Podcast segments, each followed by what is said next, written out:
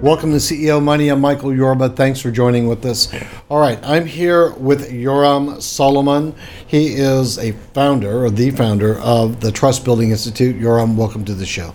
Thanks for having me, Michael. All right, you have all your books lined up. You've done a marvelous job of working through all of these books. I want to get some background from you, how you got into what you're doing, and then what Trust Building Institute does, and then I want to walk it through a couple of questions. Of course, sounds good. Uh, you know, I was an innovator. I started by filing a lot of patents for quite a few companies. I was fascinated by the process of innovation. I started helping companies after that innovate, create new ideas. What I found was that they create new ideas, it's not enough. That's where they die. They can die in that ideation workshop that I facilitated. When I got to my PhD dissertation, I, I needed to come up with a topic, and my topic was, why are people so much more creative when they work in startups than when they work in mature companies? I had startups. I sold startups back in Silicon Valley. I had my own startups that I started in my own home. But at the time I was working on my PhD, I was working for Texas Instruments, a company that with thirty-five thousand employees is anything but a startup, and I could feel the difference. So I did my study two years around the world, the U S, Canada, China, Europe, Israel, and I found the answer. I can boil down the answer to two words: innovation culture. And so I started studying innovation culture. I started helping companies build a culture of innovation. But what I found was, if you look at the first three components, the most important three components of a culture of innovation, autonomy, accountability, and constructive disagreement, none of this will happen if you don't have trust. And so I spent the last, I would say, about four years studying trust. And about two years ago, I, I was at a fork in the road. I had to decide whether I stay with innovation culture. I moved to trust. I asked twenty of my closest friends. nineteen of them said, stick with innovation culture. So I switched to trust. And that's how I got there. All right. Then let, let me ask, trust is important to businesses. Tell our audience why, in some of the ways that aren't really that obvious. You know what I mean? Well, one of the things that we complain in business is that uh, our employees are not engaged. Well, when you have high trust environment, your employees are seventy-four percent more engaged. They have seventy-six percent less uh, stress. Your shareholder return in terms of dividends and stock price are one hundred eighty-six percent higher when you have higher trust. If you're a salesperson, I did I did several studies in the last several years. If you're a salesperson, you can sell the same thing for twenty-nine point six percent higher price and still get the deal. That's why it's important. It's interesting. You're able to d- delineate those statistics on trust. Okay. Um, C E O being trustworthy, that is a big deal. Walk me through that. Well, you know, again, as a C E O, what, what are you measured on? You're measured on shareholder returns, right? Stockholder returns. Um, if you can deliver one hundred eighty-six percent higher dividends, higher stock prices compared to the other C E O, wouldn't that be of interest? And I'm only focused on that. I'm not even talking about what you deliver. I'm not talking about your employees being happier. I'm not talking about anything else, about your actual profit, which, by the way, will drive a higher uh, stock price. But just that fact, the ability to deliver such higher uh, stock prices and, and shareholder return in general, that by itself, that's that's why the C E O is there. I don't think there's enough people out there understanding that the the basis of any true valuation for a company is the internal trust factor. That you must have really taken a lot of twists and turns to peel that onion away.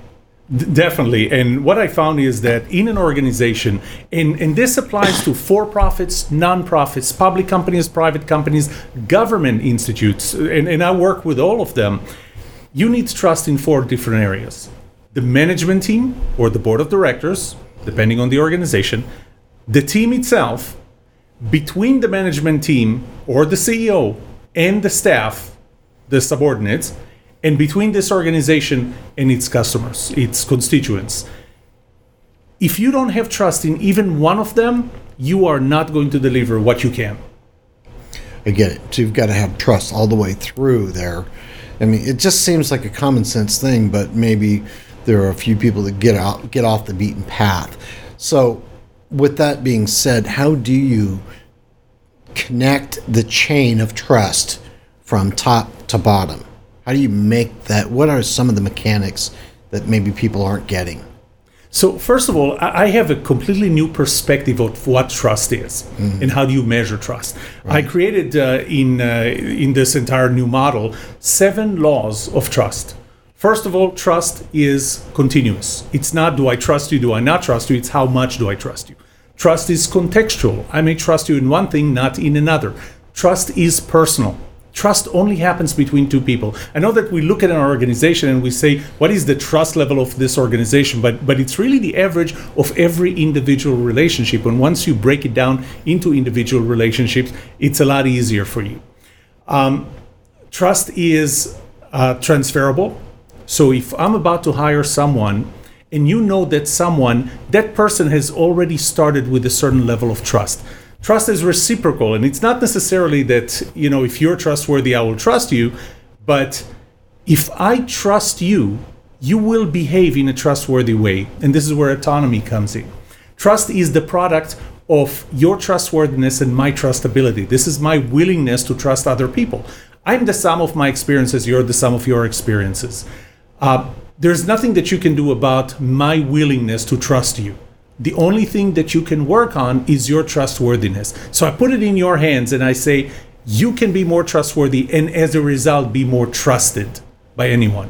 It seems to me like there's several workshops on multiple levels in order to make sure that the entire chain, because that's what it is when you have the, the C-suite, whether it's a board of directors or the C-suite from the C E Os, all the way down to the end recipients of the trust or the end I, I don't know, like the, the bottom of the food chain, if you will. I hate to be so gross about it, but you know what I mean. From top to bottom, there's got to be a series of different, maybe even higher and lower archiles, or archive. I, I'm not sure I'm using the right word, but you know what I mean. How, how does that open up? I mean, you've got to be able to make all of those connections work, even though they, they operate on different levels. Do you know what I'm saying? So trust can at? happen. Trust needs to happen in every different level. Right. But the silver bullet is if you start at the top. Start with the C E O and the C-suite. And here's why. You know, when you have a toddler, a one-year-old toddler, and uh, she starts walking, and the first thing that she does after she starts walking is she starts running. Mm-hmm. After she runs the first time, the first thing that happens to her is that she falls. The first thing that she does after she falls is that she... Cries. No, she doesn't. She doesn't cry. The first thing that she does is she looks at you. She looks at you, at your behavior. If you're going to go, she's going to cry. If you're going to go, get up, keep going, she's going to get up and keep going, even though she hurts herself. This is how it works in the organization. If the C E O and the C-suite does not show that they trust each other and they're willing to trust their employees, their employees are not going to do the, the same thing downwards. They're not going to do the same thing towards the customer or their constituents or the community that they serve. So the silver bullet is to start at the top.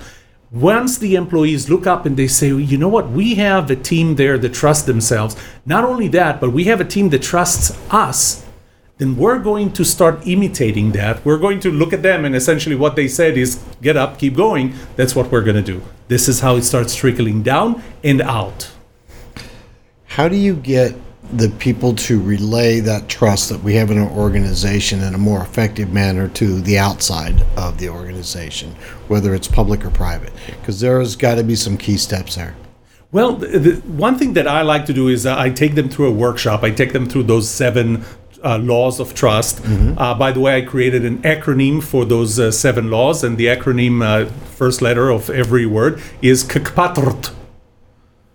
Very easy, rolls fast off your tongue. Yes, yeah. I'm sorry, I couldn't find something that made more sense. But I teach them the seven, uh, those seven laws and the six elements of trustworthiness. Those six elements of trustworthiness apply to every relationship. It applies to the relationship between the C E O and their employees, between employees and themselves, between salespeople and the outside uh, world. Three of them are static. It's competence. You need to, for me to trust you, you need to be trustworthy. You need to show competence, shared values. We need to have a lot of commonalities and fairness and symmetry in our relationship. Then every interaction can increase or reduce the level of trustworthiness that at least I attribute to you. That's measured by the positivity of that interaction, the time, the length of that interaction, and the intimacy of that interaction. So for example, if, if you're familiar with uh, Albert Mehrabian, he did a study back in the sixties, published it in a book in nineteen seventy-one called Silent Messages. What he said was that seven percent of our communications is conveyed through the words that we use. That's what you get in a text message or an email. thirty-eight percent through the tone of voice, fifty-five percent through body language. So if our interaction, just like now, is face-to-face, we have one hundred percent effectiveness of converting that time to trust. If our communication happens over email or over text, it's only seven percent effective. That applies if you're the C E O and I'm your employee, if we're on the same team, if you're a salesperson and I'm the your customer, and it applies if you're a school district serving its community. It applies to all of them. It just, it's a different set of habits that you will need to adopt. And so far I developed one hundred eighty-seven of those habits that you can adopt to be trusted by a very specific other role. Which one of these books finds those habits? Well, these uh, three books are the first three in uh, this series, and all of them are called Can I Trust You? Uh, the first one that came out is fifty plus one Habits That Will Make You a Trustworthy Salesperson. The second one is seventy plus one Habits That Will Make You a Trustworthy Leader. The third one is sixty-seven plus one Habits That Will Make You a Trustworthy Team Member. And I'm going to continue from there. I'm right now working on, uh, those are actually my ninth, tenth, and eleventh books. I'm working on number twelve that would be a more comprehensive and covers cover the entire uh, model that I created here over the last four years. Where can we get the books? Amazon, you can get them on my website. Uh, you can. The easiest way, by the way, to get in touch with me is text the word TRUST to two one zero zero zero. Just trust to two one zero zero. Or uh, you can tweet to trust two one zero zero zero. Or I have a website, trust two one zero zero zero. Or I have an Instagram account, two one, uh, trust two one zero zero zero. There, there is something consistent there. Yeah, I see a little bit. Yes. Thanks for being the guest today. Thank you for having me, Michael. You're welcome. All right, you've been watching C E O Money with Michael Yorba. Thanks for joining with us. Like us on Facebook, follow us on Twitter, and subscribe to our YouTube channel.